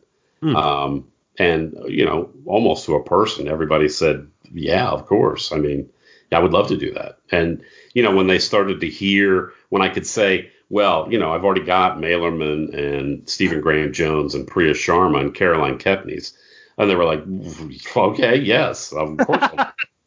um, so, and that's what I, you know, you know, maybe a little crankily. Uh, I hope that when it comes out and people see it and they see the effect I think it's going to have on the horror industry, and I think it will. I think there, uh, you know, I'm hoping that there are some other uh, big name horror writers, maybe who I didn't even approach, who might say, well, you know, Jesus Christ, if he does that again, I want to be in that. As a reader uh, and a fan of the genre, I'm like, all right, well, damn it, John, now I got to buy two big books for next year. It's going to be good. And, you know, Tor does a good job. Um, uh, you know, I'd always kind of thought before this that, you know, you hook up with a the big publisher and they don't involve you with things like what the cover's going to look like or, you know, that kind of crap. But Tor's been very, you know, they've been very inclusive in in what they're doing and involving me. And, you know, even if it's just you know to some extent just well you know tell him so he shuts up or or you know so he thinks he's involved in the process but even that that's fine. I'm really I feel, glad i feel like i'm involved which is great. That's that is great. I'm really glad that tor came out with a horror specifically a horror um yeah. imprint that's yeah, amazing and it was about time i think for yeah a horror you know a big time publisher to get back into the horror field uh, because I really do, and you know, I've talked about this kind of ad nauseum.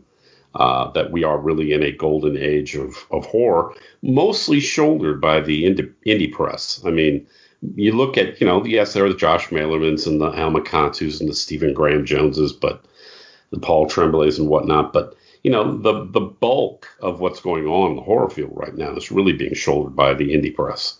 Yeah, man. Uh, I, I go to I go to my local BAM. That's the only store that really sells. Well, that that Target and Walmart, but those mm-hmm. you don't call those bookstores. uh, so I go. There's a horror section. They finally named it horror, but I just see fucking King, and I love King.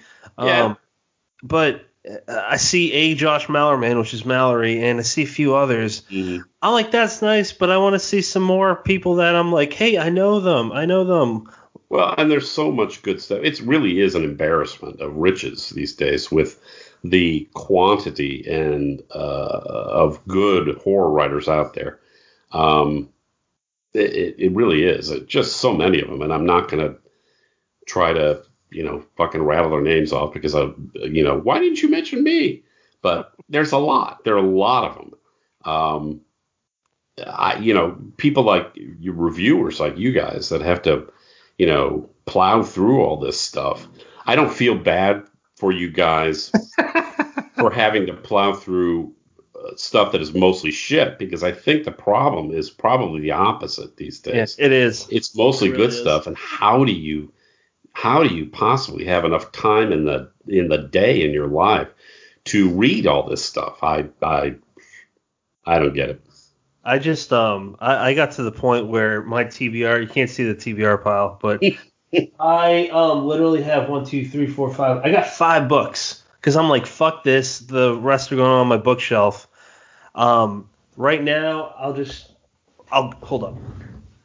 I got Midnight in the Pentagram a uh-huh. Christopher uh-huh. Pike book for that podcast based off of Christopher Pike that I'm uh, gonna be a guest on next year. And don't know if I should say that, but wait, we did say that when we were talking to them. All right. Yes. Um, and then the other one that is newer is um, Blacktop Wasteland, and that that seems like it's gonna be my favorite for this year. I haven't read that one yet, but I, I'm looking forward to reading it. Hmm. Well, when Lee Child blurbs it and Joe Hill and fucking yeah, you know, Christopher exactly. Gold and all them praise it, I think it's gonna be good. Um, Brennan, you want to segue us into something else? Actually, real quick before we move on from the anthology, so a question for uh, John Taff, the writer, versus John Taff, the editor. Mm-hmm. When you're putting a story of yours into this, you know, big deal anthology um, with a with a big publisher how do you go about deciding what you're going to write? Yeah. Uh, well, I pissed my pants thoroughly. uh, yeah, when it became when it when this became real, and I realized sort of the the the extent of what I was putting myself up for, and uh, you know, and I I had sold the thing with a story from me in it, so there wasn't wasn't a whole lot of way I could back out. Um, and then you start to think, well, Christ, you're going to have your you're going to have a story in a book with uh, these people who are phenomenal writers, and you know, like uh, a lot of people, like probably most people, you know, you start to that that imposter syndrome starts to make itself well known. Um, yeah. And and I, to be honest with you, uh, it took me a long time to write the story for Dark Stars because I, you know, I would have an idea, I would throw it out. Have another idea, I'd throw it out. Have another idea, start it, then throw it out. Um, you know, it, it was purely just me doing it to myself, just uh, wigging out. But I uh, finished my story uh, last week. It's called uh, "Swim in the Blood of a Curious Dream," um, which is a, a steal from a Guster lyric. I'm a big fan of the rock band Guster. Um, finished it and uh, I've sent it out to about five uh, beta readers so far and have gotten some notes back and made those changes. And then I asked Josh to read it uh, simply because, you know, it's like I'm sitting out here alone. I got to have somebody, you know, somebody to read this story and just make sure, give it a blessing. So Josh read it uh, a couple of nights ago and uh, gave it his blessing. So I feel I feel pretty good about it. That's a good blessing to get, man. But I mean, you know, it it really was. It really, you know, should I do this? Should I? But then I thought, you know, being selfish was my idea. I'm the one who wanted to do this. no, fuck, it's gonna have a story from mine in it, and if I end up embarrassing myself, oh well. Dude, you got one life. I mean, unless like... right. But I, you know, I'm pretty. Uh, I, you know, like I said, I've read, got six of the stories in and I've read them all, and I think they're all great, and so yeah. I, I feel pretty good about the whole thing. Nice, that's awesome, and I'm glad to hear you thoroughly pissed your pants and you didn't half pass it. uh, no, it's if you're gonna piss, you might as well just let her rip. Um, you've you've already ruined that wrong pair. With it, you know, I think people think that uh, you know you should you go into a project like this and you should feel you know supreme self confidence and blah blah blah, and you know, and I felt I've always kind of seen that uh, oftentimes, not all the time, but oftentimes people with the most self confidence generally have the least amount of talent. Um, and it's the people who question themselves and who doubt and and you know put themselves through all that kind of crap. Uh, you know, and not, I'm not saying this is some sort of proof that I have you know reams of talent available that I've you know questioned my own self worth, but you know, I think that that's a normal thing that you go through. Uh, I find it disturbing that I was the only one to laugh at that. but no, I think you know, I think I've gone into almost every uh, anthology that I've been in with, you know, oh my god, I hope the story doesn't embarrass me. you know, there's going to be X Y Z and X Y Z and X Y Z, and their stories are going to be great and people are going to read my story and they're going to go, ugh, what a what a schmendrake. He can't write at all. But uh, Siri, what does schmendrake mean? Yeah. is that a real word? Yes, it is. You know, I've seen so many authors who, you know, I love their work. I are you looking it up? Of course he is. I've seen so many authors who I love their work and I respect. At least mute your goddamn mic. All right, she's not. She's looking up Manrik, so I'm done. Sorry, sorry. I thought that you. I was gonna say I was. And I've seen us. so many authors who, you know, I, I I love their work. I love the way they write. They're just, you know, to in my mind, they are just phenomenal at what they do, and they, you know, have that same imposter syndrome. Yeah. You know, makes me feel okay that I can't even fathom having that supreme confidence you spoke of. I don't. I don't think it ever goes away, and I think if it does go away, you probably need to be questioning yourself about why it did. Um, yeah. The other thing about it that that you know kind of drove me was I think if things don't scare you on some level, not scare you from a horror perspective, but I mean just intimidate you, um, then you're probably not pressing yourself uh, hmm. enough. I think when things uh, seem like they're out of hand or seem like you know you've gotten yourself into too much, I think that's when uh, that's when you're you're you know you're really pressing yourself in the right direction. So a little while ago, this isn't new news, but you did mention something. I don't know if there's been follow-ups, but uh, you've mentioned that you and D. Alexander Ward are going to be working on a bunch of Yeah. projects together. Yeah. You want to tell us what you can tell us about that? Well, he's already made the uh, the bigger announcement, so I think I can talk about it. Um, Okay. I'd had an idea for a book uh, for a while uh, that would take Bible stories and kind of turn them on their ear into horror stories. And I, I you know, I uh, floated this past a couple of authors, some of whom were like, "Eh," and some of whom were like, "Yeah, that'd be great." Um, and I thought at the time uh, that I really probably needed to steer it uh, to make it work. I needed to steer it away from something that would be too you know, over the top, blasphemous, heretical, or whatever. But when I talked to Doug Murano, who uh, most of your readers will probably know, your listeners will probably know, um, he was like, "No, no, no, no, no, don't don't back off that. Lean into it." And I'm like, "Okay." He's like, "Yeah, if if you're going to do a book like that, lean into it. Make it make it the most blasphemous, heretical thing that you could possibly." you know, and and sell that to the authors when you're when you're trying to get them on board. So, um, I put together kind of a half of a a list of authors who I invited and who said yes, and then kind of stalled out because there really wasn't a lot of publishers who wanted to take a a chance on a book like that. Right.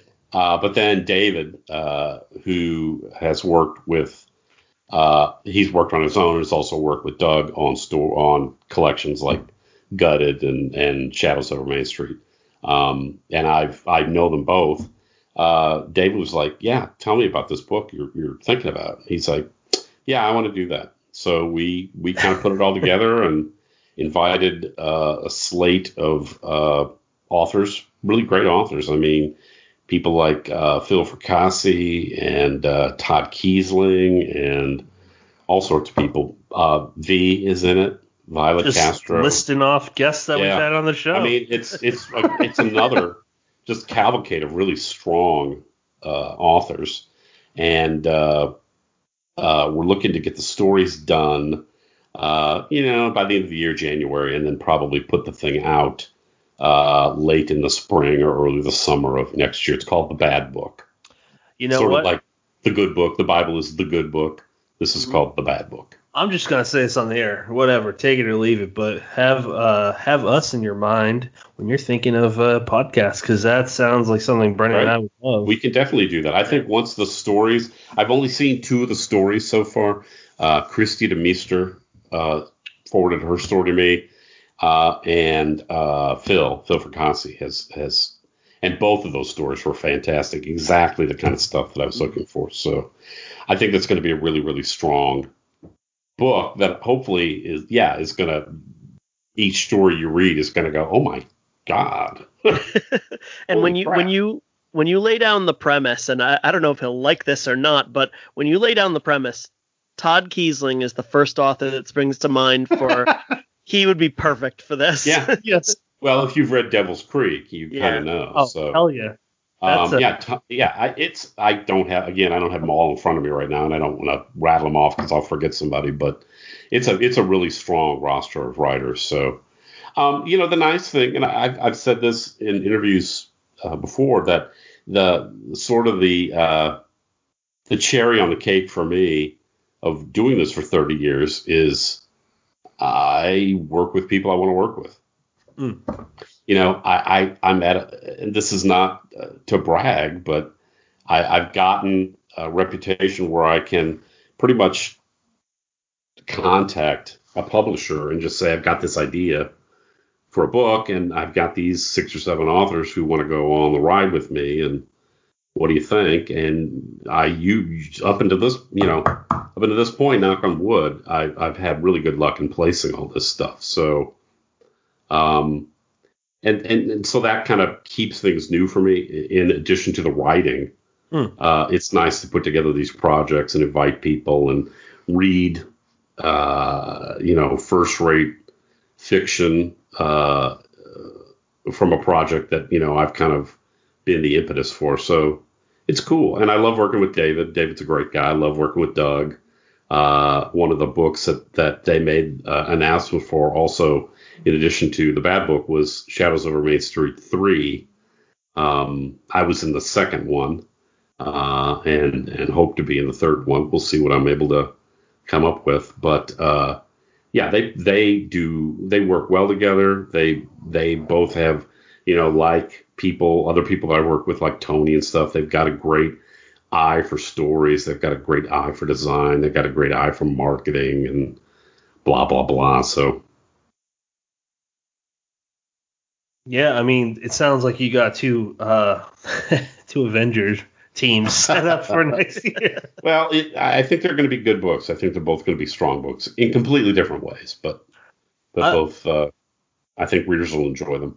Philip is just one of the most interesting people I've ever talked to, man. He's I don't think he led on to that. Most people wouldn't. Um, yeah. He's just a joy to talk to, and the only story I've read by him so far came out through Unnerving's uh, press, and ah, I don't yeah. I don't know if you read it, but it was the one where the face. Yes. yes. Yeah, he's a good writer. I really, you know, again, it's nice to be able to to read stuff from people like him and then just say, you know, send him an email. Hey, I got a project I'm thinking about, and I really like your stuff. Would you like to, you know, would you like to do a story for it? That's really cool. Yeah. Uh, I was just gonna say, you know, the whole theme behind the uh, the bad book. Um, I, am surprised that it's never been done before. I mean, if if you've read the good book, it's just primed for it. There's some seriously horrifying stuff in there, and you know, to, to turn it on its head. Things that happen in the Bible, yeah, yeah. that's yeah. you know, and and it's been interesting to see the kind of stuff that that the authors are are coming up with. Uh, and using as the basis for their story. It's it's going to be interesting. I, I I think people are going to really like it. I'm really looking. I've talked with almost all of the uh, authors now about their stories, so there's a couple of them I'm really looking forward to seeing. So, you know what? You talked earlier about how um, pretty much keeping an eye out on newer writers. Mm-hmm. Now, you know what? Fuck the whole thing of like I don't want to forget this person. I get that, but can you mention maybe a couple of newer writers that you personally find to be uh, worthy of a bigger spotlight? Absolutely. Um, I'll give you a couple of different, uh, completely wildly different uh, ends of the spectrum. Sure. Um, one is J. Daniel Stone. Um, he uh, he just had a, a new book out, uh, Stations of Shadow, I think is what it's called. Um, and uh, Dan is a uh, really fantastic, very poetic writer in a dark kind of uh, uh kind of Clive Barker-ish kind of way.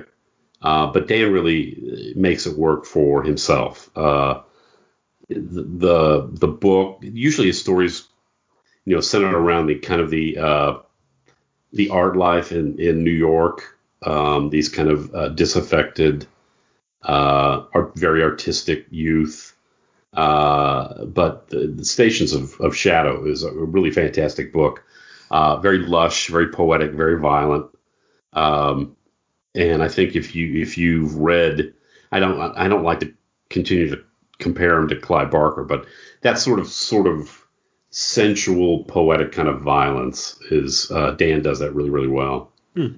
Um, he's got a short story collection. He's got uh, two, I believe, two other novels that are out. Um, so he's really, really good. Um, the other one uh, that has really caught my eye lately is Laurel Hamilton. Laurel, uh, oh, I've forgotten her name now. Hightower. Oh, no. Hightower. Yes. Okay. Hightower Wells. Edit that out. Or is it Wells Hightower? Wait, Not a chance. You, Sorry, you have to live with it. Laurel Hightower.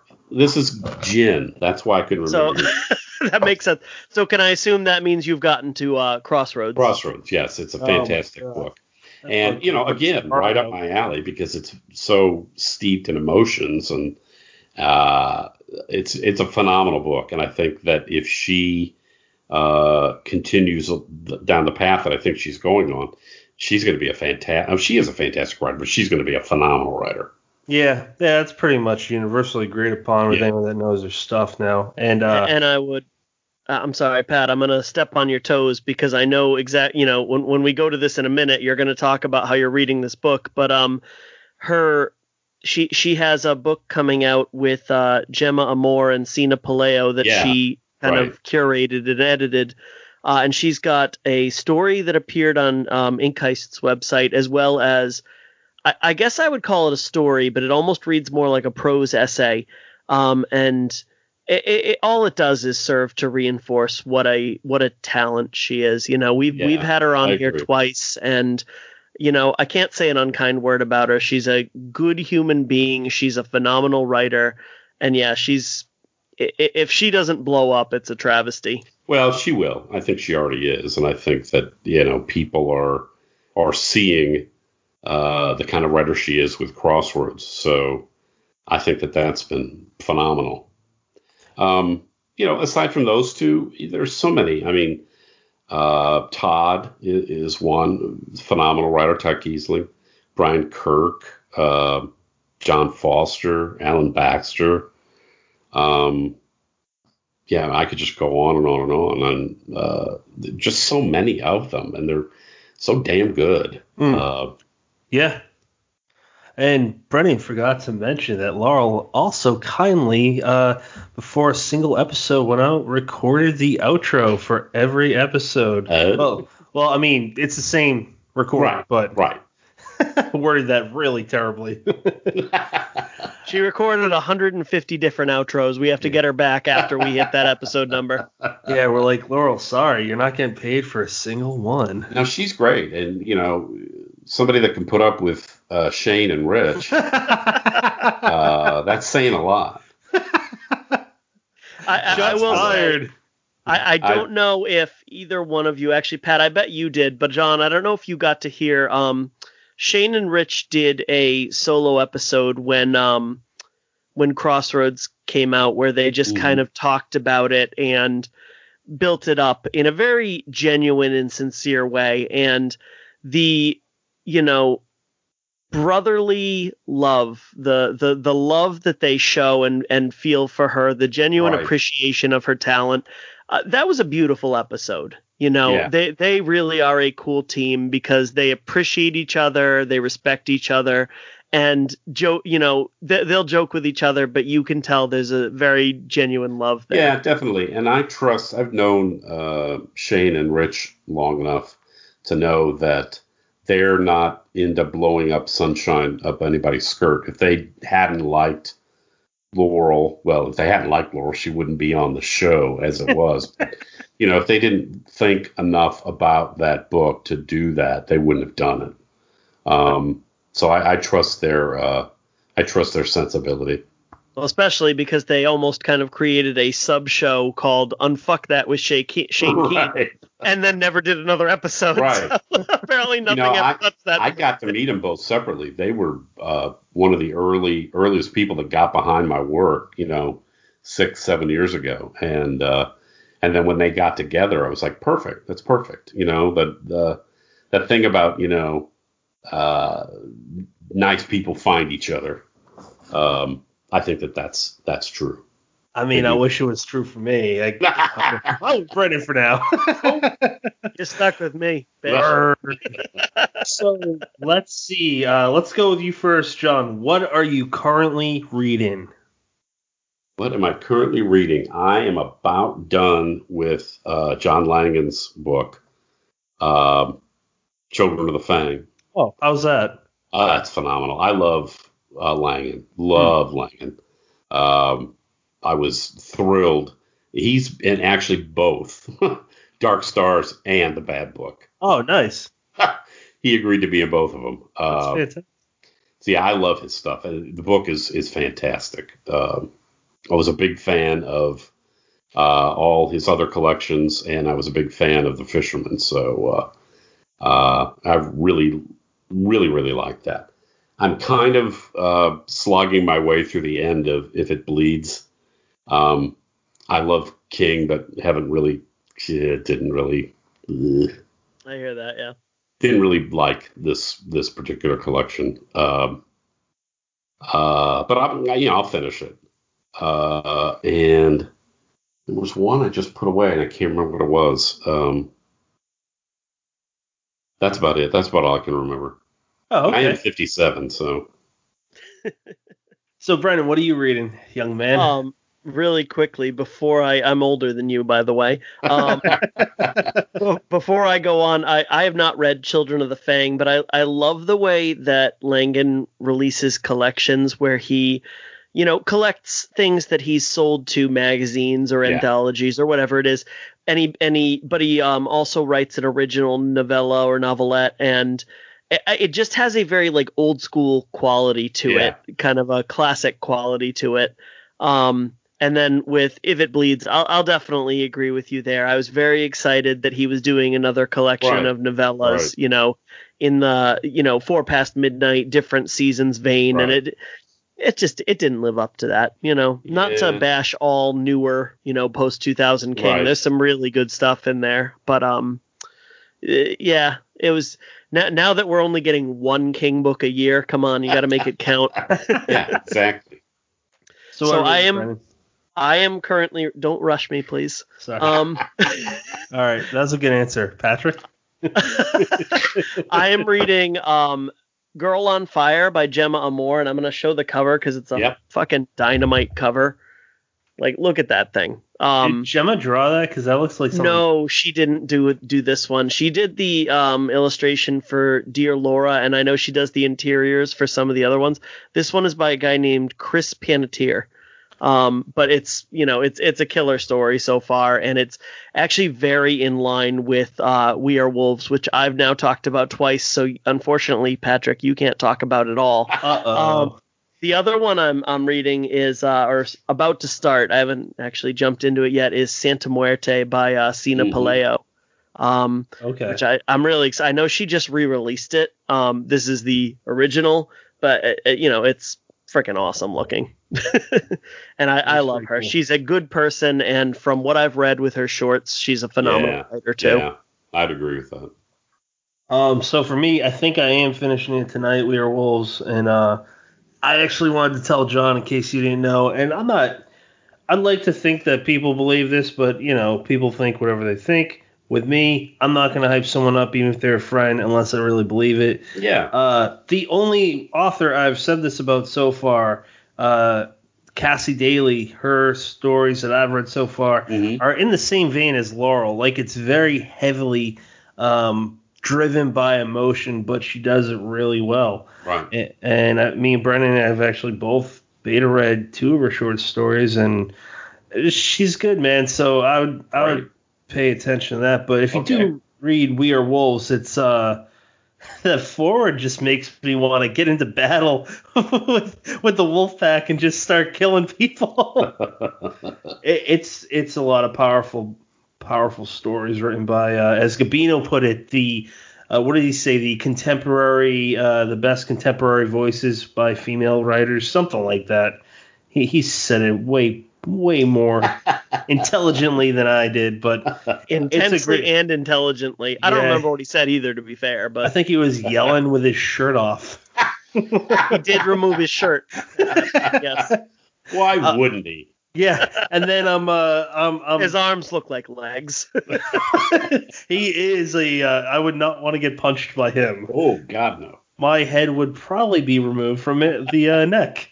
Um, and I'm also reading Ghoul. Uh, me and Brennan are uh, both reading that for uh, for later on. We'll be talking about that, but yeah. So that's all I got. Um, Brennan, is there anything else that you want to follow up with from anything? No, John, I, I just want to thank you for your time tonight. You know, we've eaten Oh. up almost two hours of your night, uh, and we appreciate the time.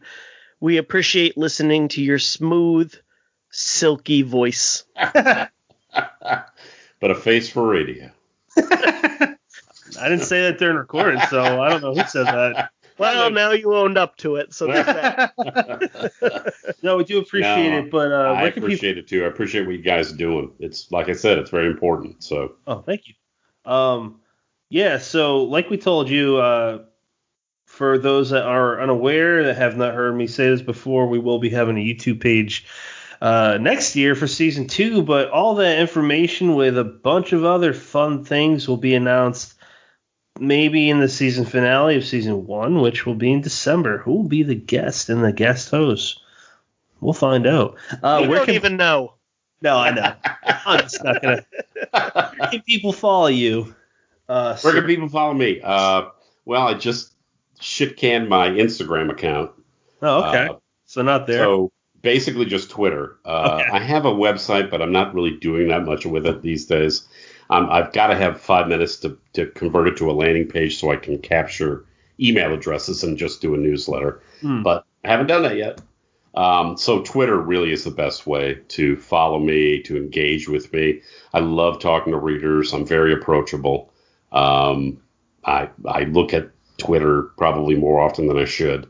uh, so it's it's just simple. It's just John F. D. Taff at John F. D. Taff. Um, so that's really the best way to do it. Uh, to see what I've got out there, it's best just to go to uh, you know Amazon and look up my author page on Amazon. That'll give you the whole the whole nine yards of what I've got. Cool. Um, and to echo what Brennan said, we do appreciate your time. Uh, we've been looking forward to this for a while, so it's Thank it's awesome. Guys. I yeah, appreciate it. I do appreciate it. Yeah, man. Uh, I hope you have a good night, listeners. I hope you enjoyed this because this was really interesting. The uh, branches that we we traveled down, I didn't see coming, but I love it. Brennan, well, yeah, always... let's let's do this again next year when you know yeah. the bad book is coming out and I've got a bigger, a better grasp on Dark Stars and and whatnot. No, so uh, no question, you're always welcome back. Yeah, absolutely. Well, thank you. Thank you. Unfortunately, guys. if you agree to come on with us, you cannot go on Ink Heist. We will make you sign something. Eh, okay. I've talked to them enough. Yeah. I just want to see where that the same way. I want to see where that was going. Uh, Brennan, as always, thank you for uh, joining me, man. Uh, appreciate it. Okay, okay no no follow up. cool. Later, alligator. We are in your mind. We are all around. You are now leaving